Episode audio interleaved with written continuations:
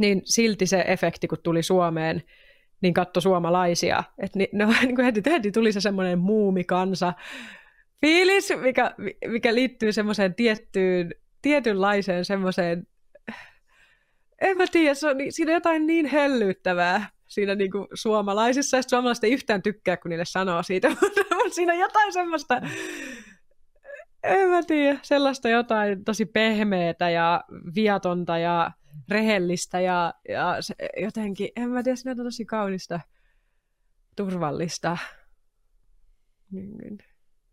Mä saan kyllä kiinni tuosta, kun sä sanoit tuosta muumikansasta, että aina kun katsoo jotain suomalaisia vaikka tuolla, kun ne painaa menee tuolla jäässä ja lumessa, ja ne vaan, niistä vaan näkyy semmoinen tietty hellyys ja tietty semmoinen viattomuus. Ja mä kyllä rakastan sitä kanssa, pakko myöntää.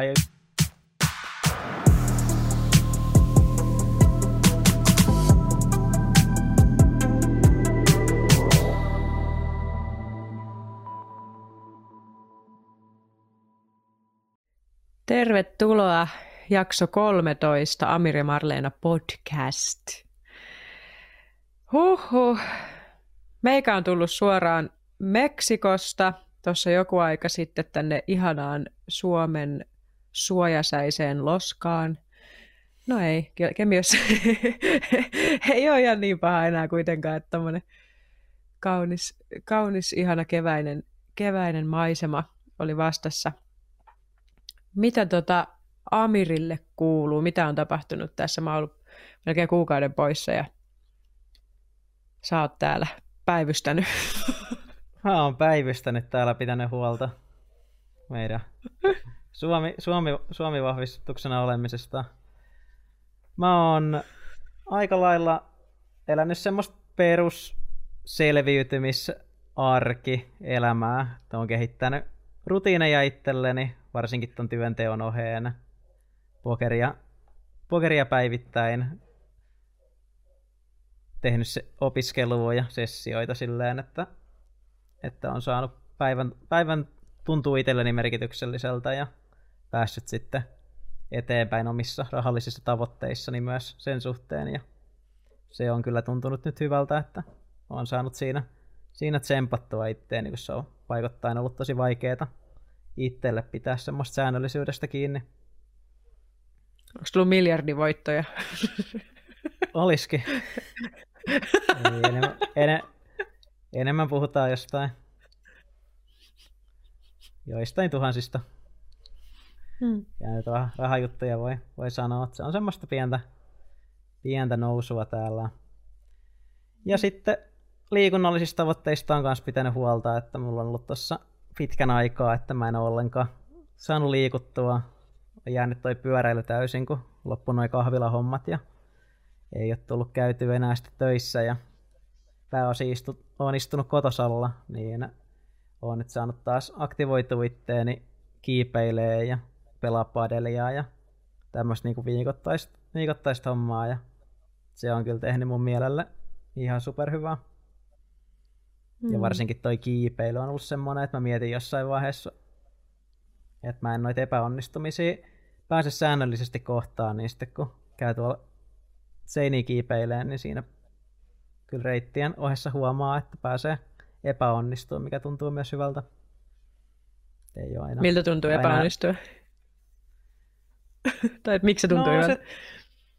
Se tuntuu siinä mielessä hyvältä, että se kehittää semmoista luonteen lujuutta ja semmoista yrittämistä, kun aika kevyesti mä otan haasteet vastaan normielämässä, että mä teen aika tuttuja juttuja, katselen sarjoja ja lueskelen kirjoja ja näen tuttuja ystäviä ja tämmöistä, että tämä podcasti on kanssa semmoista haastamista, mutta tämän lisäksi mulla ei hirveästi ole semmoisia epäonnistumisen kokemuksia elämässäni, niin nyt mä saan sit niitä enemmän ja semmoinen rajojen ylittäminen kyllä tekee mulle hyvää. Semmoinen turpaan ottamisen jalotaito, Amir, uusi kirja. No joo, se on kyllä sitten brassijujitsukin siinä sai ottaa turpaansa aina kun hävisi kaikille, mutta siinäkin tuli hyvä fiilis ja mä siihenkin koukutuin. Sitten kamppailulajit on semmosia, missä nöyrtyy ja pääsee epäonnistumaan. Mm-hmm. Se on. Ehkä agendalla sitten, kun tämä meidän koronatilanne tästä helpottuu ja alkaa päästä tommoseen lähikontaktilajiin pariin takaisin. Tämä on kyllä tosi ihana asenne, tai siis jotenkin tosi tärkeä teema toi, että osaa oikeasti kunnioittaa sitä, että saa niitä kolauksia niin sanotusti sille osalle meissä, joka haluaa olla täydellinen ja haluaa onnistua koko ajan ja tuomitsee ja häpeää ja kaikkea, niin sitten se, että saa sille osalle oikeasti sille tietoisesti ja tiedostaa, että hei, nyt mun egoon sattuu, näin, se on tosi kaunis prosessi siihen, että lopulta kulkee kohti sitä, että asiat ei ole niin vakavia, tai jotenkin, että se on tosi iso juttu. Mitä sulla lukee dopamiinirotta? Mitä tämä tarkoittaa? Tämä no, se on taas tämän päivän statuksen. Se on toinen puoli tätä mun perusolemista, että mulla on ollut, mä en tiedä onko se johtuu siitä, että on saanut aika huonosti nukuttua ja ollut tosi väsyneenä vai onko se ihan muutenkin ollut olotila, mutta juossut jatkuvasti dopamiinin perässä siinä mielessä, että mulla jäi meditaatio, mitä mä teen päivittäin, niin se jäi, mä jätin sen joskin viikoksi väliin, että mä en vaan niin kuin lähtenyt siihen rutiiniin ja sitten mä aloin heti aamusta selaa niin kuin sarjakuvia ja katsoa viestejä ja vastailee niihin ja heti syömään aamupalaa, mä normaalisti jätän sitäkin väliin ja teen jotain joogaa ja tämmöistä. Mä oon puhunut, että se on tärkeää, ei mitään. Mä oon jättänyt kaikki nämä henkiset harjoitukset pois. Ja... Ensin saarnaa ja sitten sen jälkeen kusee sen koko homma. Näin se menee. Sitä on ihmistä. Kai se on tää liikuntakin, että se on tullut nyt. Tai mä oon saanut sitä nyt takaisin, kun sekin on semmoista dopamiinin perässä juoksemista, että okei, mennään liikkuu. Että on kyllä niin juossut ja heti niin kuin pokeri nostaa dopamiinin ja sen jälkeen sitten sarjojen perään ja kirjojen lukeminen mulla on nyt tullut ihan vasta äkkiä mukaan jotenkin on nyt sit päättänyt, että mä en halunnut juosta sen dopamiinin perässä, kun jotenkin pää ihan joka puolella vaan heiluu ajatukset ja ei meinaa tulla uniin, niin siihen koitan nyt keskittyä, että mä vaan niin juoksis jotenkin. Tullut semmoinen pakonomainen tarve kanssa, mä otan puhelimen käteen ja sit mä alan heti pelaa shakkia ja mä saatan pelaa tunnin tai 2 shakkia vaan silleen ihan koukuttuneena ja koko ajan tuntuu, että tarvii saada joku dopamiinipiikki jostain. Oikein tiedä mistä se on johtunut, mutta semmoista elämää mä oon nyt tässä elänyt myöskin.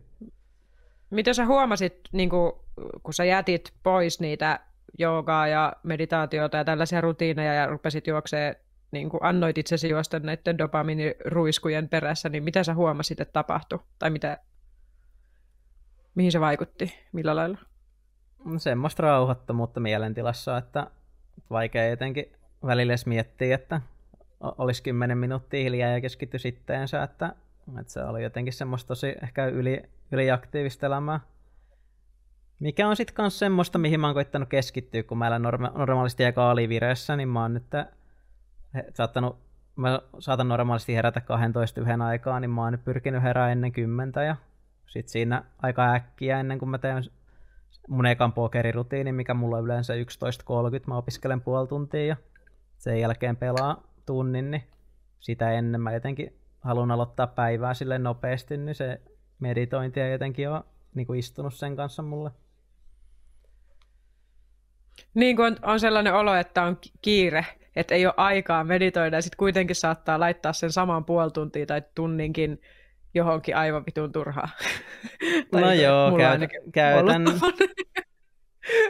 käytännössä joo, jotain shakkia tai sarjakuvia, paljon ollut just semmoista, että ei oikein edes tee mieli niin lukea mitään, mutta sitten kun mä tiedän, että siitä tulee sitä dopamiinia, niin sitten mä oon vaan niin juossut sen perässä niin joku koe-eläin mun omassa mielessäni. Mä ajattelen, että okei, no juostaa. Aika jännä.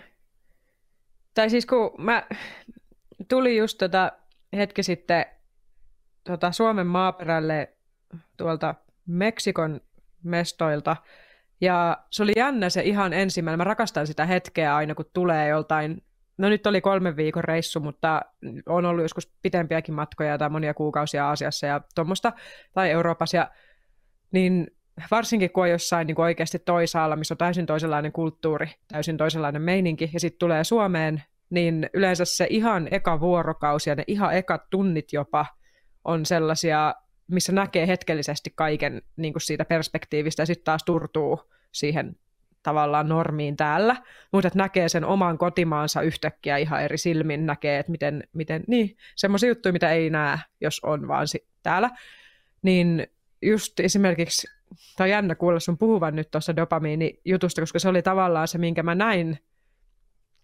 että mä oon ensin paikassa, missä on niin kuin sellaista viidakkomaista meininkiä, että siellä on niin kuin ihan fyysistä viidakkoa joka puolella, tosi paljon sellaista villiä luontoa, vähän semmoista villimpää meininkiä ihmisillä ylipäätään, semmoista vähän, no Meksiko, se on vähän semmoinen niin kuin jotenkin villipaikka monella tavalla, niin kuin, ja niin kuin tosi paljon tunsin oloni tosi kotoisaksi siellä, ja se on tosi kaunista, se semmoinen jonkinlainen niin kuin villeys niin kuin monella tasolla, ja sitä kautta sitten siellä oli niinku tosi vahva semmoinen elämänvoiman ja elinvoiman energia, semmoinen, niinku, että mä ihan tunsin mun kehossakin sellaisen niinku voiman ja semmoisen aurinko paistaa ja on semmoinen olo, että jotenkin, että sun koko keho täyttyy elinvoimasta, sun mieli täyttyy väreistä, sä näet isoja kukkia ja lintuja ja perhosia ja sinisiä vesiä, niin kuin tosi sellaista niin kuin överiä värikirkkautta kaikkialla. Ihmiset pukeutuu tosi värikkäästi, kankaita kaikkia,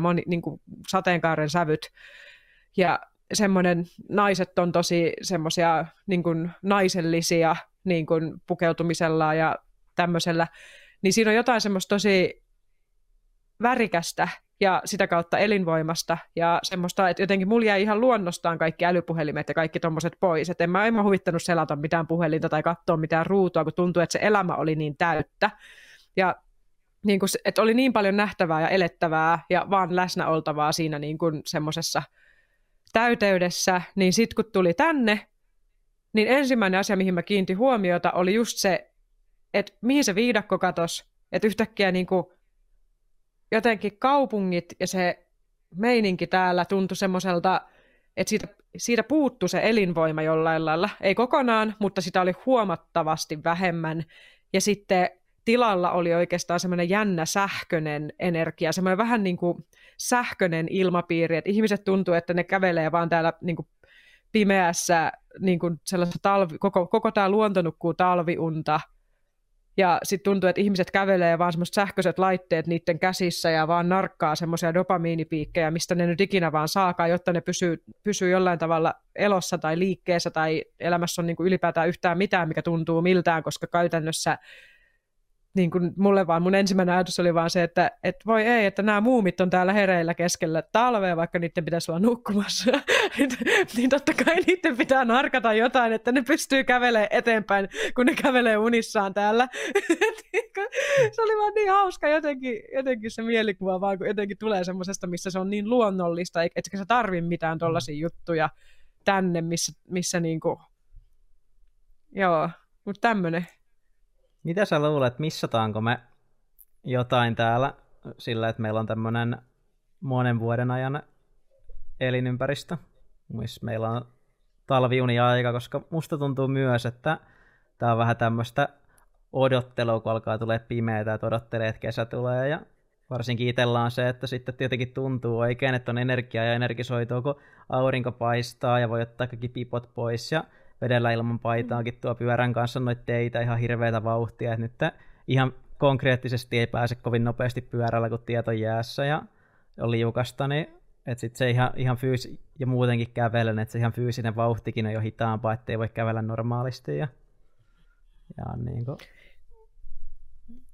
Siis mä koen, että se on rikkaus, että meillä on 4 vuoden aikaa, mutta se tapa, miten me eletään, niin me eletään, meidän systeemi pyörii vähän niin kuin sellaisella periaatteella, että olisi koko ajan se kesä. Eli se, että olisi koko ajan käytössä se elinvoima. Mutta kun silloin kun, no nythän me ollaan menossa valosaan päin, totta kai nyt on ihan eri asia kuin oli vaikka tammikuussa ja joulukuussa. Mutta se, että jotenkin mä vaan, niin kuin, se mistä mä oon aikaisemminkin puhunut ja minkä mä taas havaitsin, oli vaan sellainen olo, että armoa sille talviajalle olla täällä pohjoisessa. Että oikeasti ei pidä niinku ihmetellä, että ei jaksa. Ja sitä kautta se tuntuu jollain tavalla se systeemille jopa väkivaltaiselta niinku pakottaa se niinku tilaan, mikä ei ole sille luonnollinen. Ja sitten se mulle heräsi myös siinä, että miten paljon me syyllistetään Suomessa itseämme ja ylidiagnosoidaan itseämme vaikka uupuneiksi, masentuneiksi, jollain tavalla. Et me tavallaan me diagnosoidaan niin virheiksi niitä asioita, jotka on täysin luonnollisia ja täysin sellaisia, että ne johtuu siitä, että meillä on tämän vuoden aika, milloin kuuluisi vaan niin pääsääntöisesti levätä. Ja kun me ei tehdä sitä, niin meitä ahdistaa meidän hermosto ja systeemi menee siitä semmoiseen tilaan, että se ei ole mukavaa. Niin sitten me ollaan, että mikä mua vaivaa, kun mua ahdistaa. Silleen, että no, kun sä toimit luontoa vastaan, niin kuin tavallaan, että se oli se, minkä mä niin kuin kun mä katsoin ihmisiä, niin mulla tuli semmoinen valtava myötätunto, että mä ymmärrän. Tämä on ihan talviunesta koko paikka, ja jos siinä kohtaa kuvittelee, että pitäisi jaksaa vaan painaa, niin se on luontoa vastaan toimimista, mikä ei ole, minkä takia ei ole mikään ihme, että ahdistaa. Ja siinä ei pitäisi olla mitään niin kuin, tavallaan vikaa ihmisessä, että se kokee, että nyt ei jaksa tai nyt niin kuin voisi mennä takaisin tuonne muumitilaan. En mä tiedä. Et enemmän mä näen sen niin päin. Mulle herää semmoisia kysymyksiä, että mulla itsellä ainakin tuli vähän semmoista kateutta siitä, että voi olla tommosessa kunnon energiassa ja meiningissä ja fiiliksessä, ja sitten täällä on vähän niin kuin olosuhteiden pakosta tavallaan olisi nukuttava jonkinlaista talviunta ja otettava rennosti, että jos haluaisi, jollain tasolla kuitenkin ehkä haluaisi olla meiningissä, ja sitten ei tavallaan ympäristö tue sitä, niin se on musta jotenkin silleen vähän ongelmallista ja haastavaa, ja se mua laittaa myös monesti miettiä, että onko tämä oikeasti hyvä, että meillä on näitä vuoden aikaa, että kun se kesä voisi jatkuu ikuisesti, niin kuin se monissa paikoissa jatkuu, että mitäs varjopuolia sitten siinäkin olisi. Kaikessa on. Ja niin kuin, en mä tiedä, ehkä siinä on se, että se voisi tehdä joillekin ihmisille ihan hyvää päästä talviaikana välillä jonnekin, missä on aurinkoa, tai sitten ylipäätään vaan niin kun olla armollisia ja hidastaa. Että tavallaan, sitten taas joskus jaksaa ihan luonnostaan porskuttaa läpi koko sen talven, en mä sitä sano, että kaikille tulee se sama reaktio, mutta siis lähinnä se mun fiilis oli vaan se, että kyllä se nyt vaan on karu fakta, että on eri asia elää Siperiassa kuin Ibizalla. Siis silleen, että se vaan on niin kuin planetaarinen fakta, että kun sä elät pimeässä Pohjolassa, niin sä et voi saada luonnon kautta sitä luonnollista elinvoiman supporttia yhtä helposti kuin mitä sä saat siellä, missä se on, aurinko on ja kaikki on niin kuin jatkuvasti antamassa sitä sulle. Niin, että et enemmän se armo siitä, että me ei ruoskita itteemme turhaan. Niin, mä kattelin, sä päivittelit sun someen tuolta reissun päältä päivityksiä, ja niissä sä vaikutit jotenkin silleen tosi energiseltä ja uudelleen syntyneeltä ja siltä, että se reissu on tehnyt sulle tosi hyvää.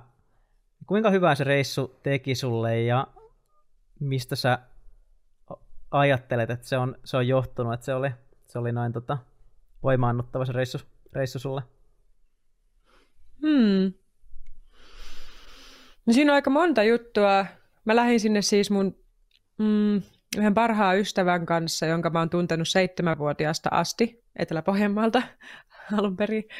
Niin, että mulla on matkassa ylipäätään ihminen, jonka mä oon tuntenut ekaluokalta asti, niin se oli aika voimakas niin kun yhdessä käydä läpi. Ja kun hän on vielä sillä tavalla samalla polulla, että hän tekee myös hoitotyötä ja on niin kun henkisesti hyvin valveutunut ja niin kuin älykäs ihminen sille, että hänen kanssaan se semmoinen niin kuin maailman tarkkailu ja niin kuin tämmöinen asioiden näkeminen samankaltaisesta perspektiivistä oli tosi jotenkin voimauttavaa, että mulla oli ja just se, että hän tuntee mut niin pitkältä ajalta, että mä pystyn vaan olemaan täysin minä ja hän pystyy olemaan täysin hän ja siinä ei ole mitään ja niin kuin sellaista tavallaan ylimääräistä. Ja pystytään kohtaamaan vaikeitakin tilanteita sille, että siinä on se aito rakkaus ja aito niin kuin semmoinen sisarellinen ymmärrys. Ja sitten myös niin kuin kun me tehtiin yhdessä esimerkiksi, siis kun tuntuu, että mä olin 3 viikkoa ja mulla on saanut olo niin kuin mä olisin ollut 5 kuukautta. Siis silleen, että siinä tapahtui niin lyhyessä ajassa niin paljon, niin älyttömän paljon. Ja se johtuu oikeastaan siitä, että me yhdessä, meillä on molemmilla sellainen niin kuin tietynlainen perversio sellaiseen transformatiiviseen työskentelyyn. Eli justiin kaikkeen semmoiseen, mikä avittaa menemään läpi sellaisia... Niin, miten mä sieltä tehdään lyhyesti? No semmoisen, että tavallaan että ymmärretään se arvo, mikä transformaatiolla ja tietynlaisella kuolemalla ja uudelleen syntymällä on. Ja molemmat tietyllä tavalla kulkee kohti sitä omassa elämässään. Ja että se, että maailmassa ainoa pysyvä asia on muutos. Ja sitten kun sä näet, että sä annat arvon sille muutokselle, että koko elämä on vaan yhtä isoa transformaatiota tietyllä tavalla. Sä oikeasti oot valmis siihen, mikä on elämän ainoa fakta, tai ainoa pysyvä asia semmoinen, että se vaan on asia, joka kanssa täytyy olla ok. Ja sitten kun sen kanssa ei ole pelkästään ok, vaan sitä fiilistelee jonkun kanssa yhdessä, niin se on kyllä, niin ei ole mikään ihme, että tapahtuu lyhyessä ajassa isoja juttuja. Me tehtiin esimerkiksi sellaista, niin kuin erilaisia healing-metodeja toisillemme. Et esimerkiksi hän opetti mulle tämmöisen kuin Aquahara, mikä on niin kuin vesihieronta, mikä on semmoinen, että kun me löydettiin joku merenrantapaikka tai senoteja, eli näitä niin kuin lähteitä, mitä Meksikossa on semmoisia niin kuin ihan kristallinkirkkaita niin kuin lähteitä, mitkä on niin kuin yhtä kirkkaita kuin Norjan vuonot.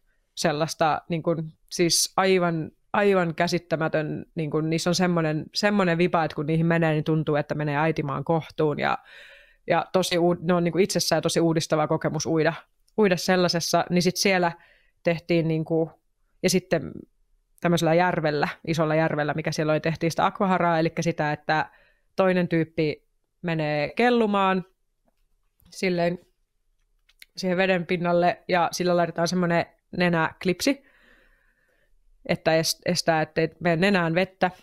Ja sitten toinen tyyppi pitää täältä takaraivosta ja sitten niin kuin lantion seuduilta niin kuin kannattelee sitä toista, joka kelluu siinä. Ja sitten tavallaan ihan hiljalleen se kestää se yksi akvaharasessio 20 minuutista 40 minuuttia, mitä se nyt intuitiivisesti, ei me mitattu mitään aikaa, me vaan niin kuin suunnilleen sanotettiin, että nyt voisi ottaa pitemmät ja nyt voisi ottaa lyhemmät. Sitten se on vaan silleen, että sä meet tavallaan siihen, että sä alat seuraamaan sen toisen ihmisen kehon luontaista niin kuin liikettä, sä alat seuraamaan sitä, miten se vesi liikkuu, vaikka aaltoja tai jotain, ja sä alat niin kuin silleen liikuttamaan tavallaan sitä kehoa.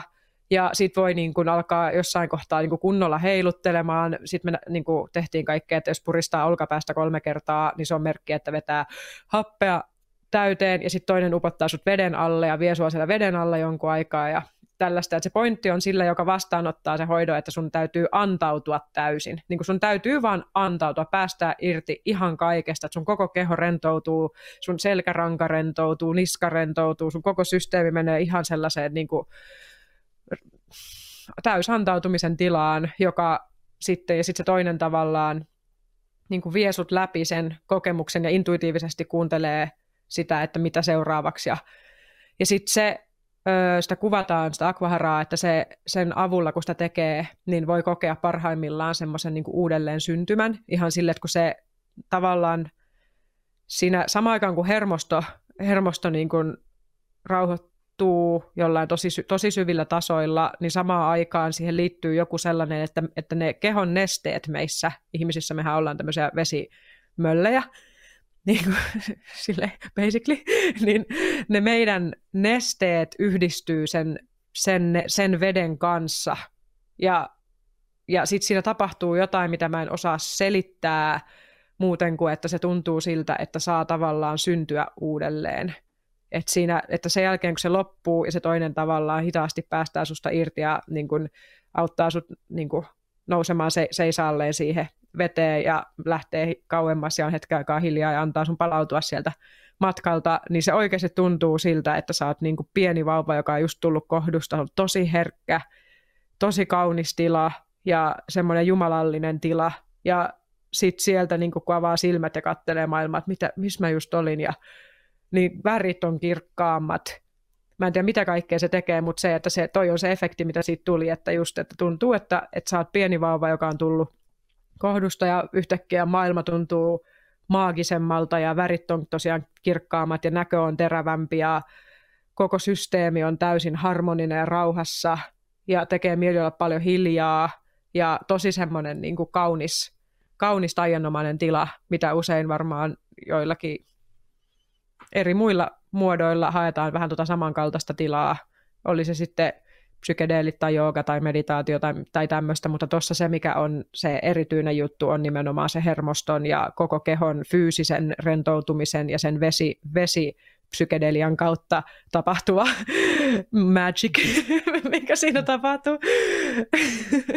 Siis toi kuulostaa ihan taivaalliselta. Mulla oikein alkoi hyvän olohormonit hyrrää ja mä rupesin niin fiilistelemään hoitoa, että mä olin silleen, ei hitto. Toi on ihan vastakohta tähän mun dopamiinipyörässä juoksemiselle.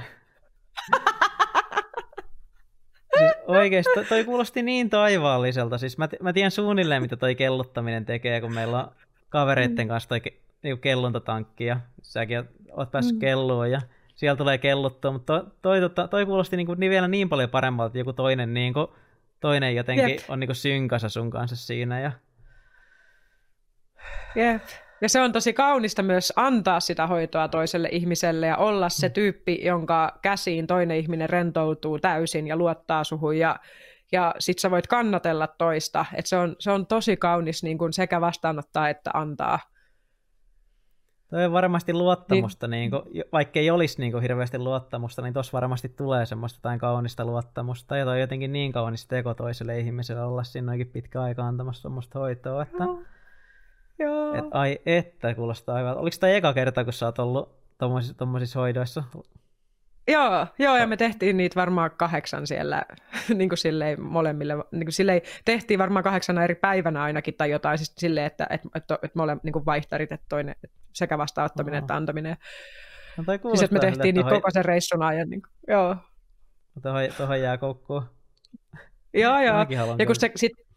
Joo, ja se pistää liikkeelle sieltä systeemistä tosi paljon, että silloin nousee pintaan kaikkia niin kuin tunteita ja kaikkea seuraavina päivinä ja saattaa olla tosi psykedeellisiä. Ja siis, että se pistää tosi paljon liikkeelle, että se hoito ei pääty vaan siihen, kun se aquahara päättyy, vaan se pistää niin kuin sieltä systeemistä oikeasti purkautumaan kaikkea ja sitten olla siinä, niin kuin, että se Ja sitten se tuntui henkilökohtaisesti vielä siltä, että se veden, kun se tehtiin vielä elävässä vedessä, että normaalistihan tuota tehdään usein uimahalleissa ja tommosissa, mutta se, että kun se tehdään elävässä vedessä ja vielä jossain Karibian meressä tai jossain tuommoisessa senotessa, mikä niin tuommoisessa luonnonlähteessä, niin tuntuu, että kun se vesi on elävää, se ei ole niin kuin kloorivettä, vaan se on elävää vettä, niin se tuntuu, että se joku semmoinen ikiaikainen informaatio vaan virtasi sen oman systeemin läpi ja oli niin kuin, en mä tiedä siis...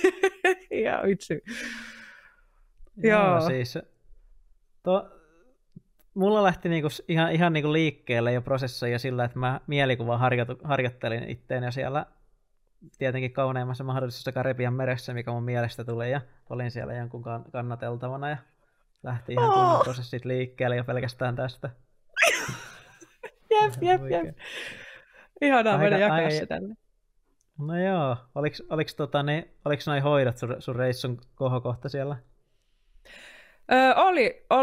Noi hoidot ja sitten sen lisäksi, tämä ei pääty tähän, niin me käytiin Maija-temppeleillä ja viidakossa ja niin kun sekin oli, ja siellä me tehtiin semmoinen energiakanavointijuttu yhdessä semmoinen, missä me vaan istuttiin ja yhdistyttiin sen paikan tavallaan siihen niin kuin essenssiin tai sen paikan siihen syvimpään olemukseen ja vaan niin kuin annettiin sen virrata läpi ja tehtiin paljon niin ton kaltaista niin kuin työskentelyä niin, ja sitten naurettiin vaan niille kaikille isoille liskoille, mitä siellä vaan meni niille temppeleillä ja jotenkin ja sit, en mä tiedä, siinä oli vaan jotain semmoista niin kuin, en mä tiedä, mulla oli sellainen olo niin kuin mä olisin mennyt kotiin siis silleen koko se Meksikon meininki ja kaikki se sellainen viidakkotemppeli-meininki, että mulla oli jotenkin tosi sellainen olo, että ihan niin kuin mun systeemi olisi jo kauan halunnut mennä käymään jossain niin kuin ton kaltaisessa paikassa, ja sitten nyt kun mä olin siellä, niin siellä tapahtui sellaisia isoja niin kuin oivalluksia musta, niin kuin oivalsin itsestäni esimerkiksi paljon siitä, että kuinka niin kuin musta on aina ollut semmoinen tietty, mitä mä miellän semmoiseksi viidakkosoturivoimaksi, ja mitenkä on ollut aina semmoinen olo, että on liian elinvoimainen, liian jotain niin kuin tänne niin kuin Suomeen. Ja tämmöistä, niin sitten kun sai larpata hetken aikaa niin kuin sitä siellä, niin oli semmoinen olo, että I'm home. Ja sitten tavallaan tajus myös sen voiman, semmoisen kauneuden, että mikä sen idea on. Että sen idea on se, että sä niin kuin uskallat olla, niin kuin, että se on semmoinen tietynlainen voima. Ja jotain, että mitä sitä voi ilmentää täällä, tässä ajassa ja tässä paikassa ja tässä niin kuin eksaktissa tilassa, missä on nyt, että miten sen voima voi valjastaa niin kuin käyttöön ja kaikkeen. Niin se oli tosi, tosi kaunis. Ja sitten ylipäätään se niin kuin Meksikon meininki, että sai elää hetken aikaa niin kuin täysin normaalia elämää, että ei siellä esimerkiksi, niin kuin, siis siellähän ei ole mitään koronarajoituksia, ei kysytä passia yhtään missään, ei mitään muutakaan yhtään missään, ainoastaan niin kuin maski piti olla naamalla bussissa ja kaupoissa, mutta siis että siellä ihmiset eli paikalliset aivan normaalia elämää, siellä oli tosi paljon turisteja, siellä oli baarit auki, ravintolat auki, kaikki auki, ei mitään lockdownia, ei yhtään mitään, ja se jotenkin se huolettomuus. Ja samaan aikaan se semmoinen, niin kuin, että elämä jatkuu ja elämä on normaalia ja silti siellä ei ole mitään ruumiskasoja missään, eikä ainakaan niin kuin millään tavalla näkynyt, että olisi mikään kriisi. Niin jotenkin sekin itsessään, ja sitten kun mä juttelin paikallisten kanssa siitä, ja he vaan, tai ihmisten kanssa, myös turistien kanssa, ketä siellä oli, ja paikallisten kanssa, kun tutustui joissain baareista joissakin ihmisiin, niin ne oli vaan silleen, että jos jollekin tulee jotain, niin sitten se sairastetaan ja sitten jatketaan eteenpäin, että ei se on niinku, että jotenkin, että ei siellä, että siellä on niin paljon esimerkiksi köyhyyttä, että ei ne voi vetää sitä systeemiä kiinni ilman, että siinä kuolisi nälkään niin paljon ihmisiä, ja että tavallaan sitten siinä on vähän niinku plus miinus nolla, ja sitten en mä tiedä, siinä oli ehkä joku semmoinen, kun Meksikossa muutenkin siellä oli joka paikassa niitä kuolemaa, niin kuin pääkallokuvioita ja kaikkia meininkejä ja niitä kaikkea. Sitten se Santa Muerte, eli pyhä kuolema, on siellä tosi isossa niin kuin arvossa. Ja jotenkin mulla oli sellainen olo, että heidän suhde siihen pyhään niin kuin elämän raadollisuuteen ja pyhään kuolemaan oli jotenkin sellainen, että ne on niin kuin, että ei ne, en mä tiedä liittyykö se siihen, mutta mulla oli vaan sellainen olo jotenkin, että samaan aikaan, kun se visuaalisesti näkyy niin kuin siinä taiteessa, ja sitten samaan aikaan katsoo, että koko muu maailma on ihan jotenkin aivan jossain toisenlaisessa meiningissä, ja täällä eletään niin kuin normaalia elämää, ja tämä kaikki on vaan osa normaalia elämää heille. Ja ihmiset näytti onnellisilta ja hyvinvoivilta, ja en mä nähnyt siellä esimerkiksi itse ainakaan noissa paikoissa, missä kävin, niin mä en nähnyt mitään niin kuin äärimmäistä kurjuutta tai köyhyyttä tai sellaista missään, mutta sitä on varmaan enemmän sitten Mexico City-alueella tai siellä, kun me oltiin niin kuin just enemmän niin kuin siellä niin kuin vehreämmillä alueilla ja saarilla ja tuommoisilla, niin ei siellä, niin kuin, että se oli mulle aika semmoinen jotenkin, siis se joku osa itsessä, joka on koko ajan odottanut sitä normaalia elämää tai ollut vähän silleen, että lopetetaan nyt tämä säätäminen, niin tai joku semmoinen juttu, että mikä on ahdistunut tästä meiningistä, niin sai hetkeksi aikaa, että mä unohdin koko niin kuin pandemian olemassaolon ihan täysin ja muistin sen ainoastaan kaupassa ainakin ja tämmöistä. Ja sitten ihmiset varoitteli mua ennen lähtöä hirveästi kaikkea, että jotain niin kuin pelkäs, että mä sairastun siellä ja hirveästi huolehti jotenkin. Näin mä, joo, tosi kaunista, kiitos, mutta mä oon itse sairastanut koronan silloin 4-5 kuukautta sitten, samoin tää mun ystävä, niin ei, me oltiin niin kuin ihan silleen täysissä baareissa, bileissä, keikoilla, kaikkea, ei tullut yhtään mitään, koska se pointti on ehkä se, että jos se on se immuniteetti niin vahva, ja tämmöistä, niin en mä tiedä, mutta siis anyway, se, että vaan niin kuin eli normaalia elämää näki, että se on niin kuin mahdollista ja sitä tapahtuu. Ja kun ei tuollaisesta niin kuin kerrota, että mullakin oli sellainen kuva, että koko maailma on samassa tilanteessa kuin täällä, niin sen särkyminen ja näkeminen, että eikä ole, niin sekin teki hyvää. Niin, onhan nämä rajoituksetkin tästä on onneksi jo pikkuhiljaa helpottamassa, että on itse itse alkanut elää suht normaalia elämää kanssa tässä, ja se on tuntunut hyvältä, mutta toi varmasti vielä korostaa sitä paljon entisestään. Mikä toi pyhän kuoleman konsepti on? Se ei ole mulle ollenkaan tuttu. Mä en kanssa sitä ihan hirveästi uskalla sanoa, kun en tiedä muuta kuin, että se on sellainen niin kuin ikoni juttu, että siellä on paljon niitä maalattuja pääkallojuttuja, ja sitten esimerkiksi niin kuin se Santa Muerte on semmoinen niin kuin, vähän niin kuin luurankonainen, jolla on semmoinen valkoinen huntu. Niin mä en uskalla siitä enempää hirveästi sanoa, voisi itse asiassa tutkia enemmän, mutta että mä käsitin, että se on tämmöinen niin kuin jonkinlainen niin kuin pyhä ikoni, mihin voi liittyä jotain semmoista kuoleman näkemistä jotenkin sellaisessa niin kuin pyhässä valossa sen sijaan, että se on niin kuin joku musta, että se on nimenomaan valkoinen. Okei, eli siellä Meksikossa on jollain tavalla sit erilainen näkemys tuosta kuolemasta, tai se mulle ainakin tuli tuosta mieleen. No se on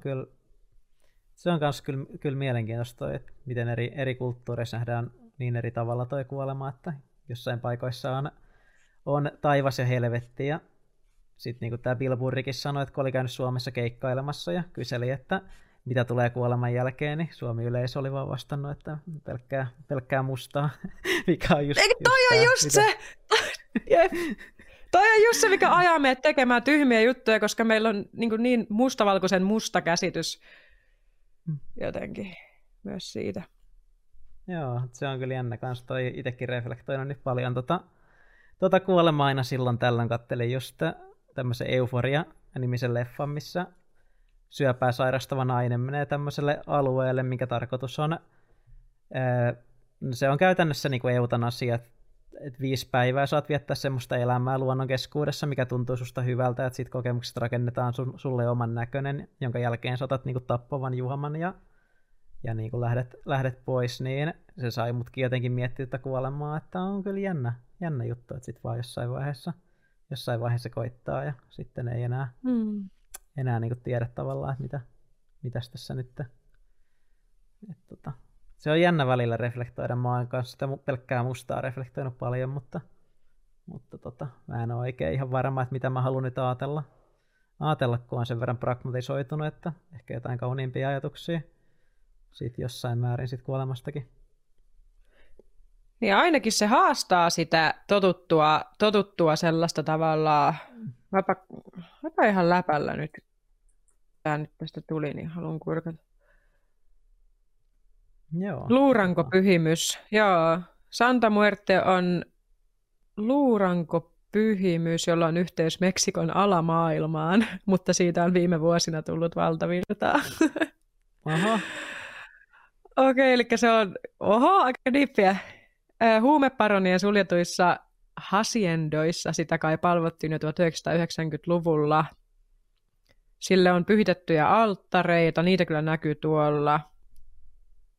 Eli se on Santa Muerte luurankopyhimys, kuoleman kultti, eli varjoissa, kunnes vuonna 2001 pyhänpäivän aikaan vaatimaton kotiäiti Mexico Citystä keksi pystyttää sille alttarin kotinsa edustalle.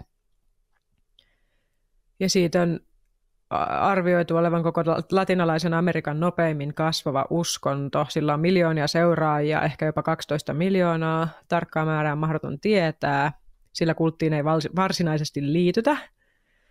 Oho, katolinen kirkko ei fiilaa, ei ylläri. Katsotaanpa nopeasti kurkkaa. Joo, siitä on kaikkia festareita ja karnevaaleja ja kaikkea tuommoista ympäriinsä. Kyllähän Rionkin siellä karnevaaleilla ja muualla on, niin kuin, mitä mä oon käsittänyt, niin on ollut myös meininkiä, jos mä oon käsittänyt oikein. Aika meksikolaisen identiteetin... Sano vaan. Niin, tässä lukee, että meksikolaiseen identiteettiin kuuluu leikkisä intiimisuhde kuolemaan. Siinä on jotain samaa kuin suomalaisessa sisussa. Kuolemalle naureskelu kuvastaa eräänlaista vastarintaa valtaa pitäviä kohtaan. Ja... joo... oho, aika diippi. No niin, tavallaan mä ymmärrän nyt, että tommonen kuolemalle naureskelu... Tavallaan, että jos siellä on toi ja sitten siellä on nämä niinku Että tavallaan siihen koronan aiheuttamiin kuolemiin ei välttämättä suhtauduta silleen niin kuin samalla tavalla niin kuin mitä muualla maailmassa, että se on ehkä sit sitä valtaa pitäville kanssa naureskelua jossain määrin, mutta siis varmasti paljon diipimpi juttu, että korona on vasta aika tuore juttu, että sitten tiedä kuinka syvälle toi menee. Niin, en mä tiedä, liittyykö tämä ihan vaan mun tämmöinen vaan niin kuin oma päähänpistos, että en mä tiedä, liittyykö se tähän millään lailla, että kyllähän siihen varmasti liittyy myös, tai mulle tuli sellainen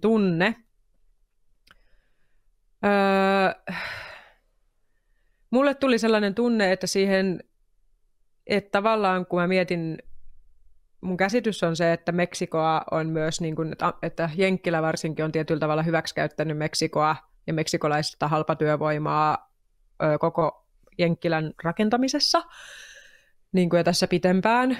Ja näin, niin jotenkin tuli vaan semmoinen olo, että ne ottaa nyt tavallaan niille kuuluvat myös niin sanotusti rahat takaisin tässä kriisissä, että ne ei pistä itteensä pahempaan likoon, vaan päinvastoin pitää rajat auki, joka tarkoittaa, että sinne virtaa tällä hetkellä todella paljon rahaa. Siis esimerkiksi siellä oli hinnat noussut aika paljon monissa turistikohteissa, ja sitten mitä mä katsoin, että niinku, mä tultiin niinku Pariisin kautta jollain jumbo-jetillä sinne, ja niinku tuntui, että sinne tuli vaan niinku jengiä, siis ihan täysiä koneellisia ja täysiä laivallisia, ja niinku, että sinne vaan niinku virtaa tällä hetkellä todella paljon porukkaa. Ja siellä oli kaikissa turistipaikoissa niinku, siis ihan vitusti jengiä ja tällaista, että niin kuin siitä mulle tuli sellainen olo, että ne tekee kyllä sinällään, niin kuin, että sen voi nähdä myös sillä tavalla, että se maksaa ihmishenkiä,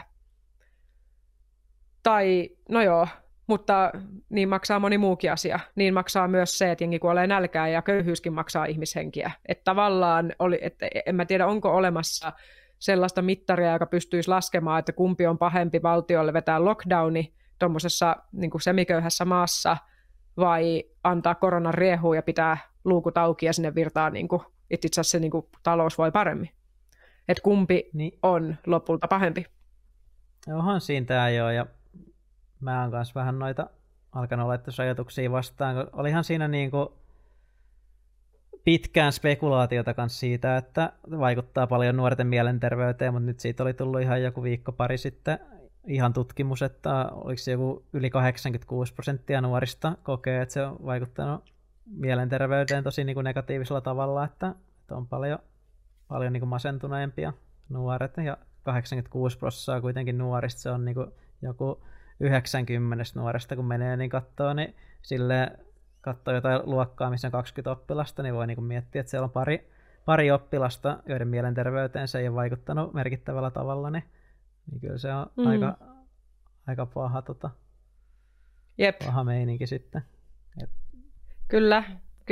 Ja niin kuin kaikki tämä, että lapset, että on niin kuin pieniä lapsia, jotka ei ole niin kuin nähnyt ihmisiä ilman maskeja, ja en mä tiedä siis, mitä sekin tekee jollekin, siitäkin on ollut hälyttäviä juttuja, että mitä se tekee oppimiselle ja ylipäätään sille sun kehitykselle, miten sä opit lukemaan toisten tunteita niiden kasvon ilmeiden perusteella. Ja joo, että niin kuin, et mä oon nyt hyvin maijasoturimaisesti seison sen kannalla, että nämä rajoitukset siinä, missä me säästetään muutama 84-vuotias ihminen ja sitä ylöspäin tälleen karusti sanottuna tilastollisesti, eli se, että ketkä yleensä koronaan jollain tavalla kuolee, niin ne on, niiden meridiaani-ikä on 84, mitä se on Suomessa ollut, ja tällaista, niin joo, totta kai jokainen hengen pelastus on hyvä asia, mutta jos me ollaan nollatoleranssilla siinä, että yksikään vanhus ei saa kuolla tähän, niin miksi meillä ei ole nollatoleranssia sitten taas mihinkään muuhun suuntaan, että sitten ne rajoitukset kuitenkin sit aiheuttaa itsemurhia, aiheuttaa kokonaisten, niin että me ei edes tiedetä, mitä kaikkea se vielä oikeasti aiheuttaa, että jos me yritetään, että eikä meillä ole mitään sellaista laskuria, mihin me voidaan tunkea, että me lasketaan meidän tekojen kärsimyksen määrä jollain lailla. Ja siksi me joudutaankin tässä nyt luovimaan ja säätämään, ja nämä asiat tehdään päätökset kiireessä, ja jengi yrittää parhaansa, mutta että keskustelu pysyy auki myös sille, että nämä ratkaisut, joihin ollaan päädytty, ei välttämättä vähennä kärsimystä ja vähennä kuolemaa maailmanlaajuisesti niin paljon kuin me oltaisiin toivottu, vaan saattaa jopa lisätä niitä, niin se, että se pitää pysyä auki myös sille vaihtoehdolle, jotta me voidaan niin kuin... Niin. Joo, mä oon ihan samaa mieltä nyt tosta, ja sitten tosiaan jonkin verran dataa tulee nyt jostain, toi oli nuorista toi tutkimus, mitä uutisoitiin valtamediassa, ja varmasti on paljon muutakin tutkimusta tullut siitä, millaista haittaa nämä rajoitukset on kanssa aiheuttanut. Mutta mä oon kans tosta, että näkee ihmisten kasvoja, niin ihan täysin samaa mieltä, että mä lopetin ton maskin käytön täysin tässä kuussa, kun mä nyt lueskelin, että noita rajoituksia ollaan Suomessakin poistamassa kokonaan, ja monessa maassa niitä, oliko se Sveitsistä luin, että sieltä on poistettu rajoitukset kokonaan, tai sitten se oli joku muu maa, ja tästä ollaan ne mun mielestä pikkuhiljaa menossa eteenpäin, ja havaittu, että nämä uudet omikron-variantit, ei niiden leviämistä pysty kovin hyvin estämään, ja tosiaan se kasvojen näkeminen on ollut mulle jotenkin ihan super tärkeää, että mä haluan niinku näyttää omia kasvoja, ja sitten mä haluan niinku katsella muita, että se on jotenkin nyt korostunut. Aina kun mä näen jonkun maskissa, niin mua hämää ihan sikana, varsinkin kun mä katselen naisia, niin kun naisilla on monesti aika geneerisiä meikkejä kasvoilla, niin musta tuntuu välillä, että mä näen jonkun saman ihmisen 5 kertaa niin kuin saman päivän aikana. Ja kyllä silleen vähän samaan tyyliin meikatut silmät ja sitten joku pipo päässä ja takki päällä ja sitten se maski on tosta, ottaa suurimman osan kasvoista, että se on tosi häiritsevää. Mä että näinkö mä niinku ton tyypin tänään, näinkö mä... Se on jotenkin, mä haluan niinku nähdä sitä persoonallisuutta ja yksilöllisyyttä, että tulee vähän semmoinen että tää on tämmöistä massaa fiilistä, mistä mä en tykkää. Jep, mutta tosiaan multa suuri suositus matkailijoille, ja varsinkin jos joku miettii, että tarviiko, kun mä oon ainakin kuullut, että tosi moni on ottanut rokotteen sen takia, että ne kuvittelee, että enää pääse matkustamaan, niin itse olin juuri matkalla ja näin, että voin kertoa, että ei pidä paikkaansa, ja sitä kautta niin kuin haluan sanoa, että oikeasti kannattaa ehkä välillä, jos tuntuu, että homma kiristyy liikaa siellä omassa pääkopassa, niin ehkä käydä vähän katsomassa, että mitä muualla tapahtuu. Ja sitä kautta ehkä sitä ei pysty edes selittämään sanallisesti, että mikä se muutos on siinä, kun sä vaan koet ja näet jotain ihan toisenlaista. Niin se ei sitä pysty, niin kuin ei sitä pysty tälleen antamaan tyhjentävästi niin kuin minään muuna kuin vaan se, kun se on kokemus. Se on kaikilla aisteilla koettava kokemus. Niin se muuttaa jotain ja näin. Mutta se oli tosi mielenkiintoista tavata ihmisiä ympäri maailman. Siellä oli jengi justiin tutustunut niin Ranskasta ja Kanadasta ja niin kuin eri puolilta porukkaa ja heidän kanssa keskustella tästä maailmantilanteesta ja muusta ja kuulla eri ihmisten niin kuin kokemuksia. Miten sinne oli niin kuin justiin tullut tosi paljon porukkaa niin kuin just sen takia, että se on ainoa maa, missä, niin kuin, tai ainoa tommonen, niin kuin, ei nyt ainoa, mutta semmoinen niin kuin yksi ainoita kiinnostavia tommoisia matkakohteita, mihin ei ole mitään, että siellä on rajat täysin auki, niin sinne tuli paljon semmoista mielenkiintoista niin kuin maailmankansalaista ja tämmöistä, niin oli kyllä niin kuin, jännä toi myös perspektiivien vaihtaminen niin kun eri ihmisten kanssa tulee erilaisista valtioista, joissa on niin kun, että ihmiset on kyllästynyt siihen lockdown-hommaan ja varsinkin jos on sairastanut ja sen, niin se jatkuva semmoinen venaaminen tai semmoinen, en mä tiedä. Mutta anyway, niin se oli tosi jotenkin kiehtova puoli siinä myös. Ja niin. Tuosta tuli mieleen, että huomasitko siellä, että siellä olisi ollut tosi paljon kansalaisia tullut eri maasta, mutta huomasitko sä, että ne olisi vähän silleen yhtä heimoa kanssa samalla, että vähän semmoista heimoa, että hei, nyt me halutaan kaikki ottaa vähän niin kuin irtiottoa ja nyt me ollaan kaikki, niin kuin, kaikki tässä yhdessä. Oliko siellä semmoista fiilistä? No siis jotenkin, siellä oli hyvin monenlaista porukkaa, että mekin yhtäkkiä niin kuin päädyttiin semmoisen chicagolaisen kaksikon, missä oli sisarukset, semmoinen keski-ikäinen mies ja sen sisko, niin päädyttiin niiden kanssa yhtäkkiä jonnekin ihan ihme rallille, millä me ajettiin pitkin yhtä Isla Holboxin saarta ja ihan siis vaan nähtiin ravintolassa ja ne tuli heittää meille jotain läppää, sitten me heitettiin niitä takaisin ja yhtäkkiä ne oli silleen, että hei, että me ollaan kuultu, että täällä on tommoinen mikä tämä on bioluminesens tai tämmöisiä niin kuin hohtavaa planktonia, joka hohtaa yöllä. Ja se yleensä hohtaa uuden kuun aikaan, koska se näkyy parhaiten, kun kuu on mahdollisimman niin kuin musta. Niin me lähdettiin niiden kanssa yhtäkkiä sinne, ja ne kertoi, niin kuin, mikä meininki on Chicagossa, ja he oli taas niin kuin, tällaisia niin kuin, enemmänkin niin kuin pro-vaxxer-tyyppejä, mutta heillä oli taas enemmän niin päätä, että oikeasti, että vittu, että ei jaksa enää tätä lockdownia, tätä jatkuvaa stressiä ja kuumotusta, että he vaan suksi helvettiin sieltä Chicagosta, ja jotenkin, niin kuin, että vaikka että tavallaan niin kuin samasta syystä niin sanotusti eri puolilta, mutta tavallaan samasta syystä tulee, niin kuin, en mä haluaisi sanoa, että eri puolilta, koska siinä mekin kerrottiin, että mä taas en ole ottanut rokotetta ja he on, ja meillä oli silti ihan täys semmoinen, että no, jokainen tekee mitä itse kohdalleensa näkee parhaaksi, that's it, unohdetaan se homma, jatketaan, ja silleen, niiden kanssa me sitten käytiin katsomassa esimerkiksi sitä bioluminescence juttuja, ja mentiin joskus keskellä yötä lamppujen kanssa sinne niinku potkiskelemaan sitä rantavesikkoa, ja sieltä yhtäkkiä rupesi tulemaan semmoisia hohtavia, vilkkuvia planktoneita, ja sitten mä otin mun huivin yhtäkkiä, semmoisen tumman huivin mun päältä, ja heitin sen sinne veteen, ja käskin niiden ottaa kiinni sitä, ja me nostettiin sen huivin avulla, se huivi täyteen sitä planktonia, ja se näytti niin kuin olisi joku kosmos vaan ilmestynyt siihen huiviin. Siis silleen, että yläpuolella oli jäätävä tähtitaivas, ja sitten kun me nostettiin se huivi sieltä pimeästä merestä, niin siihen ilmestyi kans tähtitaivas. Se oli ihan vitsin päräyttävä kokemus. Me vaan niin pienet lapset vaan kiljutti ja huudettiin, what the fuck? Siellä kaikkea. Niin, ei teekö tollaista juttuja, niin kuin, ei, tommoisten juttujen edessä tommoset kaikki vitun kökötykset ja kokotukset ja piikit ja kaikki unohtuu, eikä sillä ole mitään vitun väliä. Ja sit vaan niin kuin edetään elämää ja pidetään hauskaa ja niin kuin nautitaan tästä planeetasta ja sen niin kuin kaunista luonnosta ja joo. No, just tämmöistä tervettä se teki tosi hyvää. Just, että meillä voi olla eri mielipiteet näistä rokotuskäytännöistä, mutta ei sen tarvitse vaikuttaa millään tavalla meidän yhdessä olemiseen. Jep, ja sen ei tarvitse vaikuttaa toisen ihmisen arvostamiseen. Niin kuin silleen tavallaan, että he niin kuin fiilist, vaikka he aluksi saattoi vähän olla silleen, että näin, mutta sitten kun niin kuin sanoo vaan lyhyesti ne omat perustelut silleen, että on sairastanut ja ei, niin kuin näin ja ylipäätään, niin sit se oli jännä niin kuin nähdä kuitenkin, että se ei niin kuin vienyt sitä sun kunnioitusta ja ihmisarvoa mihinkään suuntaan, että mitä päätöksiä sä oot itse tehnyt sun omasta terveydestä. Ja jotenkin niin kuin, se oli vaan tosi kaunista, koska totta kai siinä oli se pelko, koska itse edustaa just sitä puolta, joka yleensä saa sen tuominnan.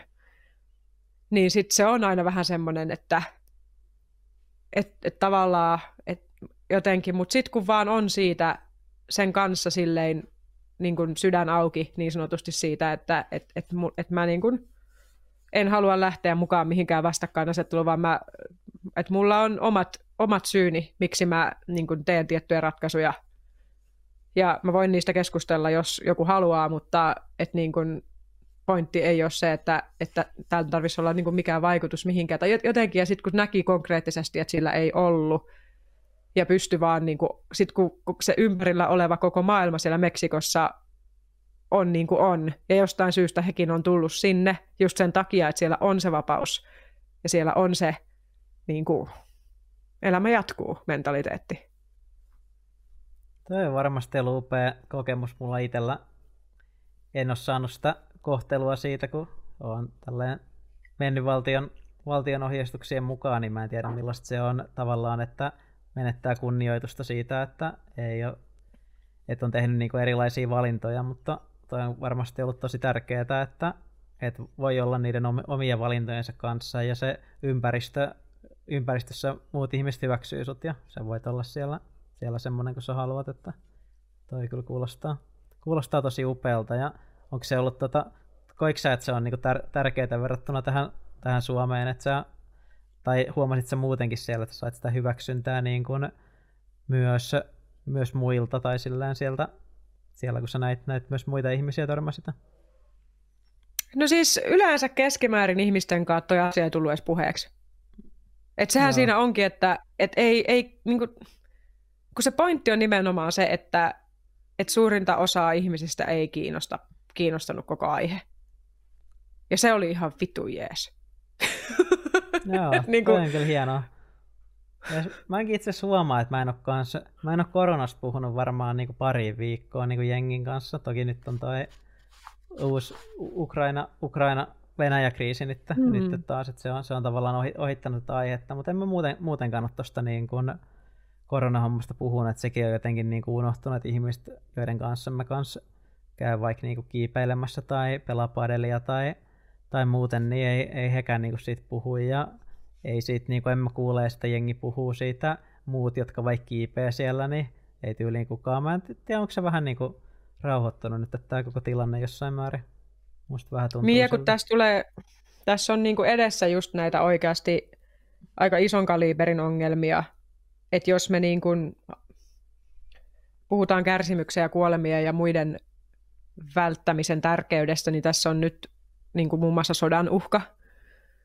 Ja sen lisäksi bensan ja energiahintojen ja joidenkin tällaisten niin kuin hintojen nousu, joka aiheuttaa isoja komplikaatioita vaikka ruoantuotantoketjuissa, sitä kautta ruoan hinnan nousua ja tosi paljon tällaista, niin kuin, mitkä myös aiheuttaa aika megalomaanisia niin kuin ongelmia ja sellaista inhimillistä kärsimystä ja näin, niin tässä on tapetilla nyt vähän niin kuin muutakin. Mikä niin kuin ehkä tavallaan laittaa perspektiiviin myös sitä, että olisi aika niin kuin keskittyä nyt vähän näihin muihinkin asioihin, mihinkä kuuluisi antaa huomiota. Ja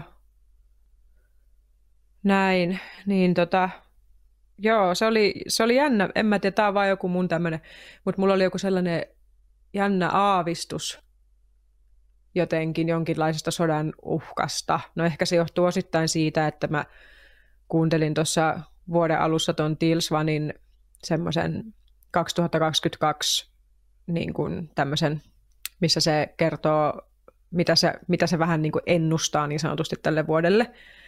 Niin kuin se viime vuoden juttu piti niin kuin aika lailla kutinsa, niin tässä 2022 se puhuu niin kuin kärjistyneistä sotilaallisista toimista ja tämmöisestä sodan uhasta, niin kun mä olin sen tavallaan niin kuin kuullut siltä ja sitten ei mennyt kauan, niin rupesi tulemaan näitä uutisia, niin tuli semmoinen, että ei vittu, onko tämä totta ja jotain, mutta niin saa nyt nähdä, mikä se tilanne tulee olemaan. En tiedä, en halua liikaa sinne, että se on, toivotaan, että diplomatialla olisi suurempi voima kuin väkivallalla, mutta niin kuin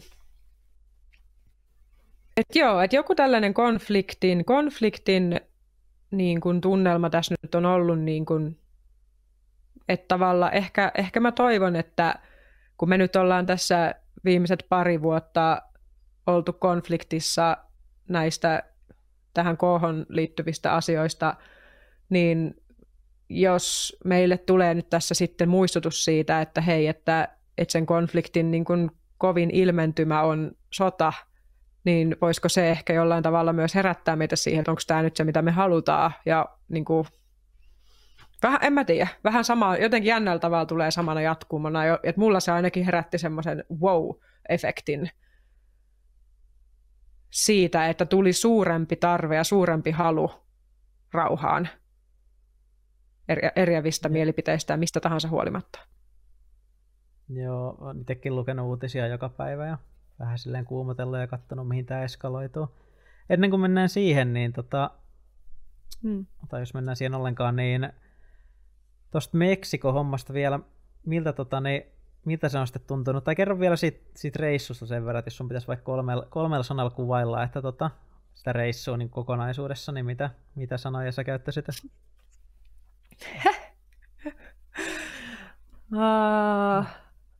Kolme sanaa. Yksi sana voisi olla elinvoima.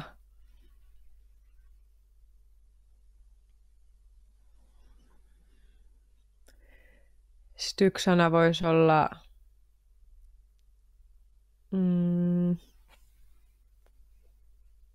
kirkkaus, mikä liittyy siihen mereen ja siihen kirkkaisiin vesiin. Ja siihen kirkkauteen, mitä se tavallaan toi koko siihen systeemiin. Ja sitten se jonkinlainen uudelleen syntymä, minkä mä koin sen niin kuin reissun tuovan. Ja mä ihan konkreettisesti koin siellä sellaisen kriisin, kun me tehtiin sitä Aquaharaa ja me tehtiin niin kuin myös toisillemme vaihtarihoitoja ja muitakin. Ja myös sen lisäksi puhuttiin paljon kaikesta, mikä tarkoittaa, että avattiin sydäntä myös puheella. Niin ne kaikki oli sellaisia työkaluja, mitkä nosti pintaan ihan lapsuudesta, sieltä ihan niin kuin sydämen pohjilta ja perukoilta asti sellaisia teemoja ja tunteita ja asioita, jotka vaan sitten lopulta niin kuin kriisiytyi. Mulla silloin Holboxilla, tai meillä oikeastaan aika yhtä aikaa, tuli semmoisia traumatrikkereitä, jotka me sitten yhdessä kohdattiin.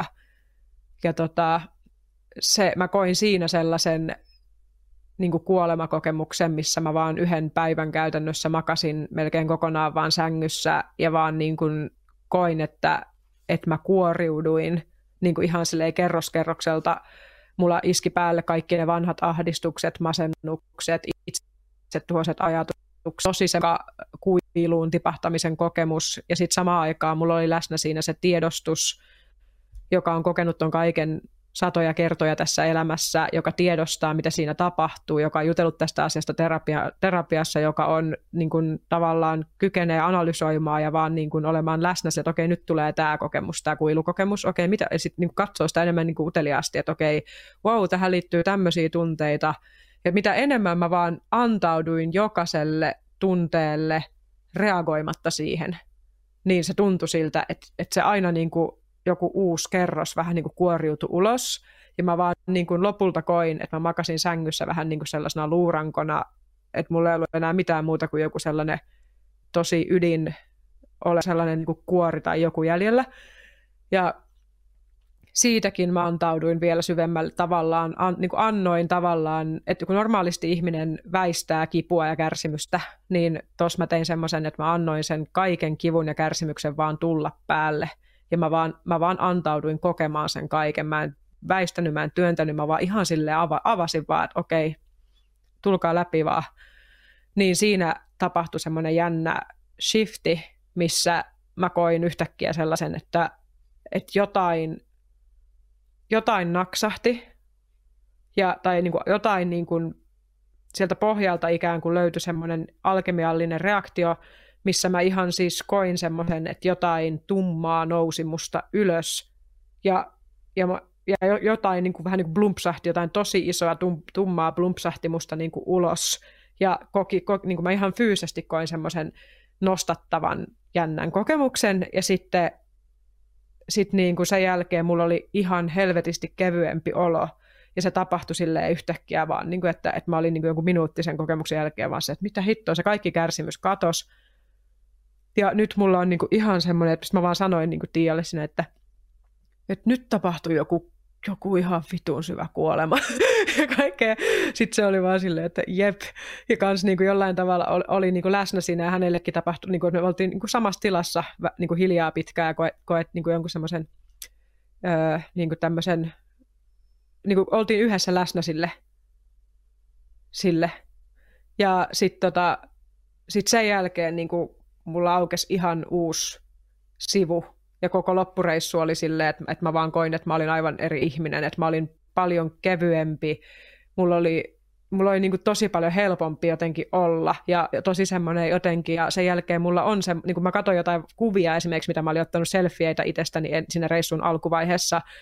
Ja mä olin ihan silleen, että wow, että toi tyyppi, joka tuli tänne, niin mä en oo enää toi. Vaan niin kuin, että tässä tapahtui, sitten mä katsoin mun uusia selfieitä, niin mun silmissä oli ihan erilainen niin kuin jotenkin, mun silmät näytti ihan erilaisilta ja niin kuin, joo, että siinä tapahtui joku sellainen ja mä rupesinkin niin kuin läpällä kutsumaan sitä, niin kuin kun me tultiin sitten lentokoneesta takaisin, että mikä tämä reissun niin kuin idea oli tai mikä tämä niin kuin oikein oli, niin mä kutsuin sitä semmoiseksi tietynlaiseksi naiseusriitiksi, että mä menen mun niin kuin vanhan hyvän ystävän kanssa niin kuin Meksikoon, mikä oli muutenkin todella feminiininen ja kukkiva paikka, ja sitten siellä käy läpi tommosen, niin kuin kaiken sen ihanan keskellä käy läpi tommosen myös kuolemaprosessi uudelleen syntymän, niin mulla tuli sellainen olo, että mä kasvoin naiseksi Että joku, mikä liittyy tavallaan johonkin kasvuun, tapahtui siellä. Ja joku rauha, semmoinen, mitä voi kuvailla sellaisena maturiteettina, kypsymisenä, kypsempänä niin kuin olemusmuotona, niin tapahtui siellä. Että nämä on tämmöisiä aika psykedeellisiä juttuja selittää, mutta ehkä siitä on jotain inspiraatiota ihmisille siitä, että miten lähestyä tällaisia tilanteita tai elämää ylipäätään ja ihmisyyttä niin kuin tästä näkökulmasta, että se on yhtä suurta transformaatiota ja yhtä suurta jonkinlaista kuolemisen prosessia. Ja sitä kautta... Niin. Kuulostaa kyllä kauniilta se kanssa, mikä mua niin kuin inspiroi kanssa puhua sunkaan tästä Meksikon reissusta. Oli just yksi kuva, minkä mä oletan, että on otettu tämän kokemuksen jälkeen, missä sä näytit ihan uudelleen syntyneeltä. Ja se oli läppä, kun sä sanoit sen vielä. Yhtäkkiä vaan kommentoit siihen, että sä näytät ihan uudelleen syntyneeltä. Mä sanoin, että niin. No, voidaan jakaa se kuva tähän näkyville ja muillekin, jos se sulle sopii. Se on mun mielestä kaunis kuva ja semmoinen. Siinä kyllä näkyy se.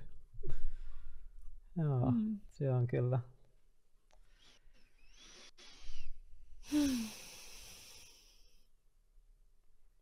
Semmoinen. Upeata kuulla, että olet päässyt tuommoista kokemaan. Mites pitkä aika siitä on, kun sä palasit takaisin tänne Suomeen? 8. päivä helmikuuta mä tulin takaisin ja sitten mä jäin vielä tonne. Mä menin itse asiassa suoraan Helvetin erämaahan merkeinpäin. Mä menin yhden ystävän luokse Helvetinjärvelle lumikenkäilemään sieltä, niin se oli kyllä aika hyvä. Hyvä sille suoraan Meksikosta helvettiin. Kymmenisen päivää. Se on kyllä kaunis paikka se Helvetinjärvi. Miltä se tuntui palata takaisin Suomeen? Joo, se ensimmäinen reaktio oli just se sähköisyyden ja semmoisen tietyn uinuvuuden tunnistaminen, johon liittyi just se, että näki, että kaikki jollain tavalla uinuu tai on semmoisessa uinumistilassa, mutta silti me niinku ollaan hereillä, että tavallaan jollain tavalla tunnistin myös niitä semmoisia ehkä epäterveitäkin malleja, mitä meillä on pitää itsemme hereillä tällaisessa, missä ei ole tarjolla niitä luonnollisia elinvoimanlähteitä ihan hirveästi, vaikka totta kai niitäkin on muukin kuin aurinko, niitä on liikunta ja hyvä ruokavalio ja mitä nyt vaan näin, mutta niinku seura ja ajanvietto läheisten kanssa, mutta niinku, sitten se oli tosi kaunis, kun tuli meni sinne Helvetinjärvelle ja lumikenkäiltiin sinne yhden ystävän kanssa tonne järvenjäälle ja tuli semmoinen, että hei, tuolla on tommoinen iso kallio, että mennään sen kallion luo ja sitten mentiin vaan niinku semmoisen tosi ison Suomen peruskallion luokse ja sitten halattiin sitä kalliota ja nojattiin päät siihen ja otsat siihen ja tavallaan niinku kuunneltiin sitä Suomen peruskalliota ja tuulen ujellusta ja fiilisteltiin sitä niin kuin tavallaan Suomen maaperässä olevaa syvää viisautta ja väkevyyttä, mikä siellä on niin kuin jotenkin vähän niin kuin kovalevyllä tallennettuna siinä meidän luonnossa. Niin sen arvon näkeminen jotenkin sillä tavalla, että kyllä tämä on todella, todella väkevä maa ja siinä on jotain hyvin erityistä siinä meidän luonnossa. Ja siinä nimenomaisessa peruskalliossa on jotain hyvin erityistä ja tuntuu, että se on semmoista, että jos ihminen on, en mä tiedä tarviiko nyt olla mikään erityisen herkkä tai mitään muutakaan, että riittää, että on edes sillä tavalla avoin, että voi kuunnella luontoa.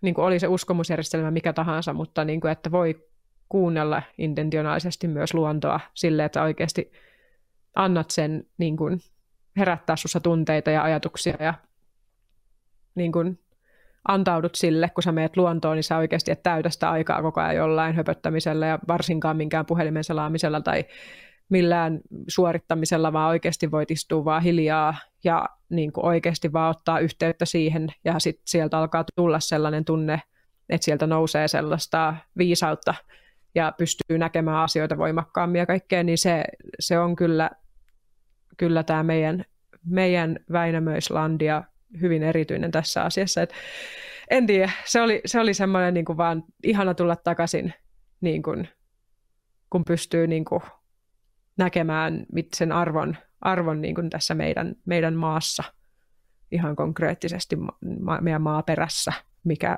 väkevyys siinä on. Et se oli kyllä hyvä paluu mennä suoraan sinne. Et niin paljon kuin tuolla onkin tuolla maailmalla kauniita juttuja, joku Karibian meri on ihan älytön ja viidakkoa ja kaikkea, mutta kyllä se on niinku ihana nähdä talitinttejä ja jotenkin sitä, tämä on niin hälyttävä paikka. Sitten täällä on tämä revontulia justiin samoihin aikoihin ja siinä joka puolella on näkynyt revontulia. Ihmisiltä hienoja kuvia someen, niin kuin, että revontulia näkynyt etelässäkin. Ja... Se on kyllä kaunista, jos kun appia näkee niitä eri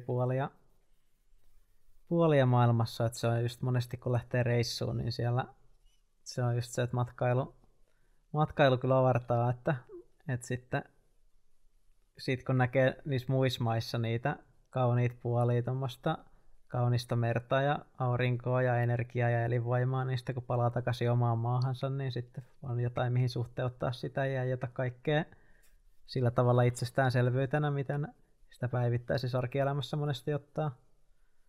Niin ja suomalaiset on, joo, tämän mä haluan vielä jakaa, että just, että pitää niin itsestäänselvänä just sitä, että aina mä oon ajatellut, että suomalaiset on hirveän jotenkin negatiivisia ja kaikkea tollaista. Tulee helposti ajateltua, varsinkin kun katsoo näitä algoritmien tuomaa uutisdataa, mikä nyt ei ole koko totuus, vaan yleensä ne nimenomaan triggeröivät jutut sieltä nousee esille ja saa huomiota ja näin, niin tulee sellainen olo, että ihmiset jotenkin kauhean nekiksissä ja kaikkea. Mutta sitten kun, en mä tiedä, vaikka totta kai siellä Meksikossa mä en nähnyt itse ollut mitään, että olisi nähnyt mitään niin kuin sen kummemmin pahuutta tai vaarallisuutta tai mitään muutakaan, että oli tosi turvallisia paikkoja olla ja tällaista, että en päässyt todistamaan mitään semmoista, mitään niin kuin kauhean darkkia siellä, niin silti se efekti, kun tuli Suomeen, niin katsoi suomalaisia, että heti tuli se semmoinen muumikansa fiilis, mikä liittyy semmoiseen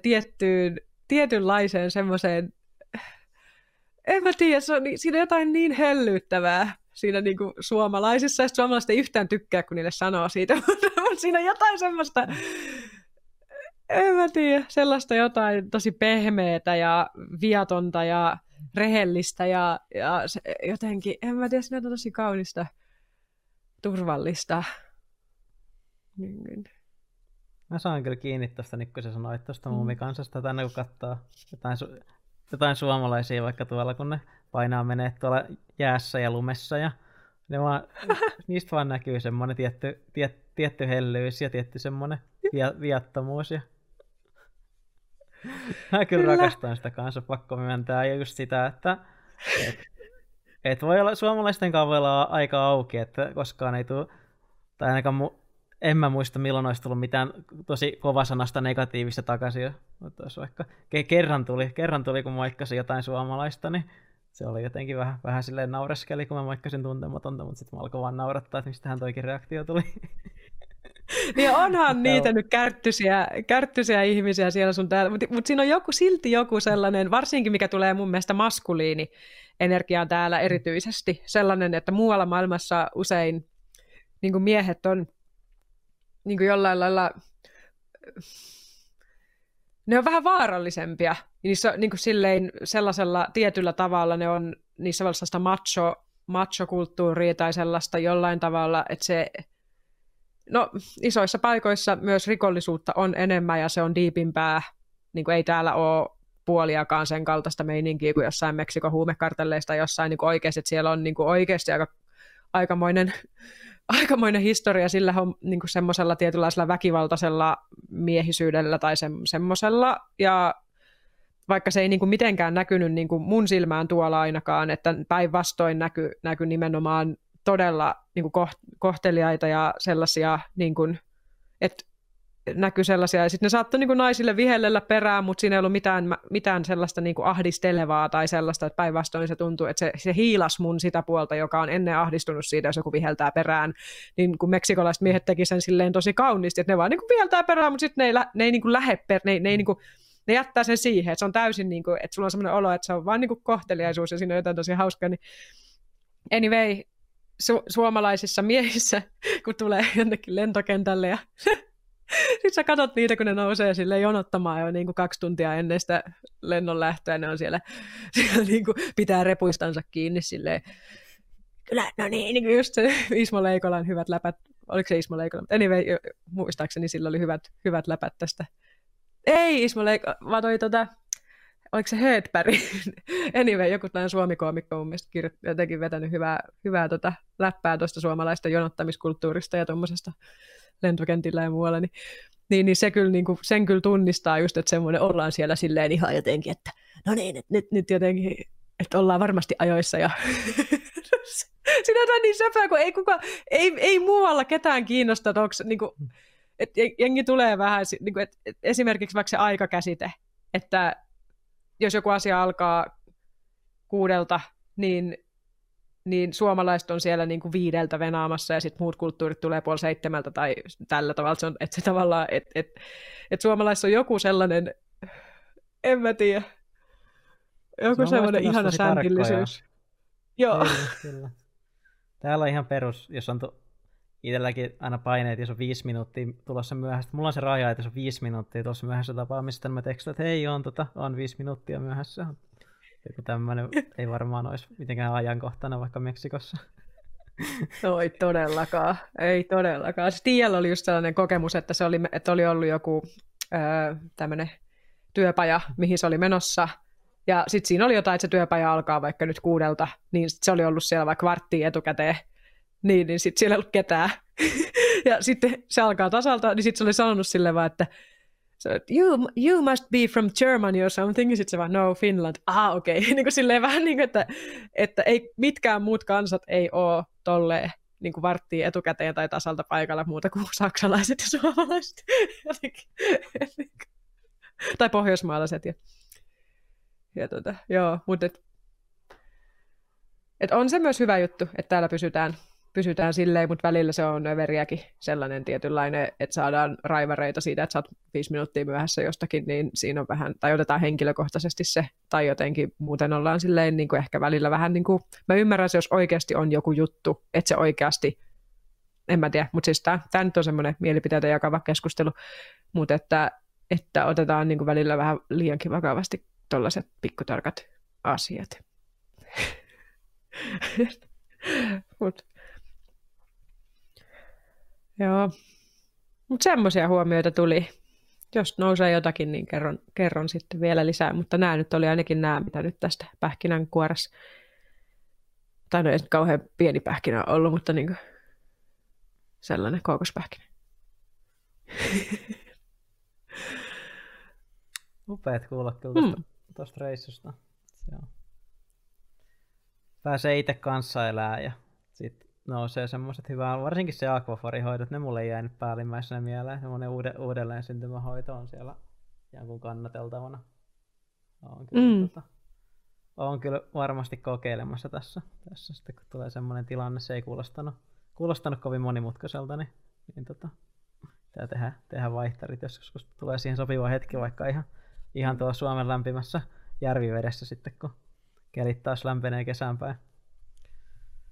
Kyllä, suosittelen ja todellakin se on, sen ilosanomaa on ihana jakaa. Et se on semmoista niinku kivaa tekemistä, että jos on jossakin rannalla kavereitten kanssa ja sitten on saanut olo, että jaksan vaan maata missään auringossa, mutta näin se on ainakin sellainen kiva tekeminen ystävän tai läheisen kanssa yhdessä.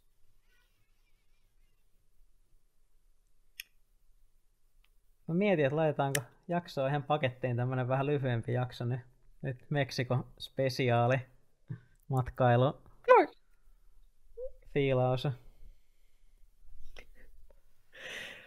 Matkailu avartaa paketissa jakso 13. Mä oon syntynyt 13.3. niin tää on mulle pyhä luku ja samalla se on se epäonnen luku, niin tää jotenkin hyvin jotenkin kuvastaa, että täällä on tää Santa Muerte ja numero 13 onkin itse asiassa something very holy, eikä niinkään aina niin darkkia kuin aluksi luullaan. Ja vielä tää perjantai, nyt on perjantai ja 13, ei ole 13 päivä, mutta on 13 jakso. Jep, 13 perjantai jakso. Joo, mun puolesta laitetaan vaan purkkiin ja... Joo, kiitos tosiaan kaikille, jotka on lähtenyt tykkäämään ja somemaailman vallatuksesta. Meillä on nyt Facebook-sivut hyvässä mallissa ja samoin on Instagram ja meidän kanssa voi käydä myös dialogia, että jos tulee mieleen, laittakaa meidän Facebook-sivuilla, avatkaa vaikka threadia tai vastailkaa näihin jaksoihin ja kommentoikaa mielellään, otetaan vastaan ja seuratkaa, tykätkää meistä, ottakaa meitä mielellään kasvaa, varsinkin YouTube-kanavan seuraaminen auttaa meitä tosi paljon, että se antaa meille heti semmoista fiilistä, että tätä meidän toimintaa arvostetaan ja se on hienoa aina katsella, kun tämä meidän rakas podcast-lapsi kasvaa, sitä on kaunista seurata. Ja kysymyksiä laittakaa ihmeessä meille myös sinne kysymysformiin, ja jos tulee mieleen jotain aihepiirejäkin, mistä haluatte, että me keskustellaan, niin laittakaa myös semmoista, että tosi vapailla mielillä erilaista kontenttia ollaan valmiita tekemään ja kokeilemaan. Ja mielellään myös palautetta tästä. Kiitos myös kaikista yksityisviesteistä, mitä on tullut. On ollut tosi kannustavaa saada viestejä siitä, miten ihmiset on esimerkiksi arvostanut sitä, että uskaltaa puhua vaikeista asioista julkisesti, koska me harvemmin ollaan niitä asioiden kanssa yksin ja tämmöistä. Ja sitten on tullut ylipäätään ihmisiltä kauniita kannustavia viestejä ja sitä niin kuin kertonut, mitä heille on herännyt ja näin, niin kiitos niistä. Auttaa jaksamaan ja kokemaan sen, minkä takia me ylipäätään tätä hommaa. Joo, kiitos paljon. Varsinkin viime jaksossa toi lyhytkasvuisuuden käsittely podcast-jakson kautta on antanut mulle paljon voimia ja energiaa ja tuntuu, että mä oon paljon enemmän sinut itseni kanssa, mikä on sitä antanut mulle kanssa myös voimavaroja ja kaikesta positiivista palautteesta myöskin sen jakson suhteen, niin kiitos kovasti. Yes. Instagramissa Amir ja Marleena podcast, samoin Facebookissa. Klikkauksia sinne. Kiitos. Hui, seuraavaan jaksoon. Kiitos.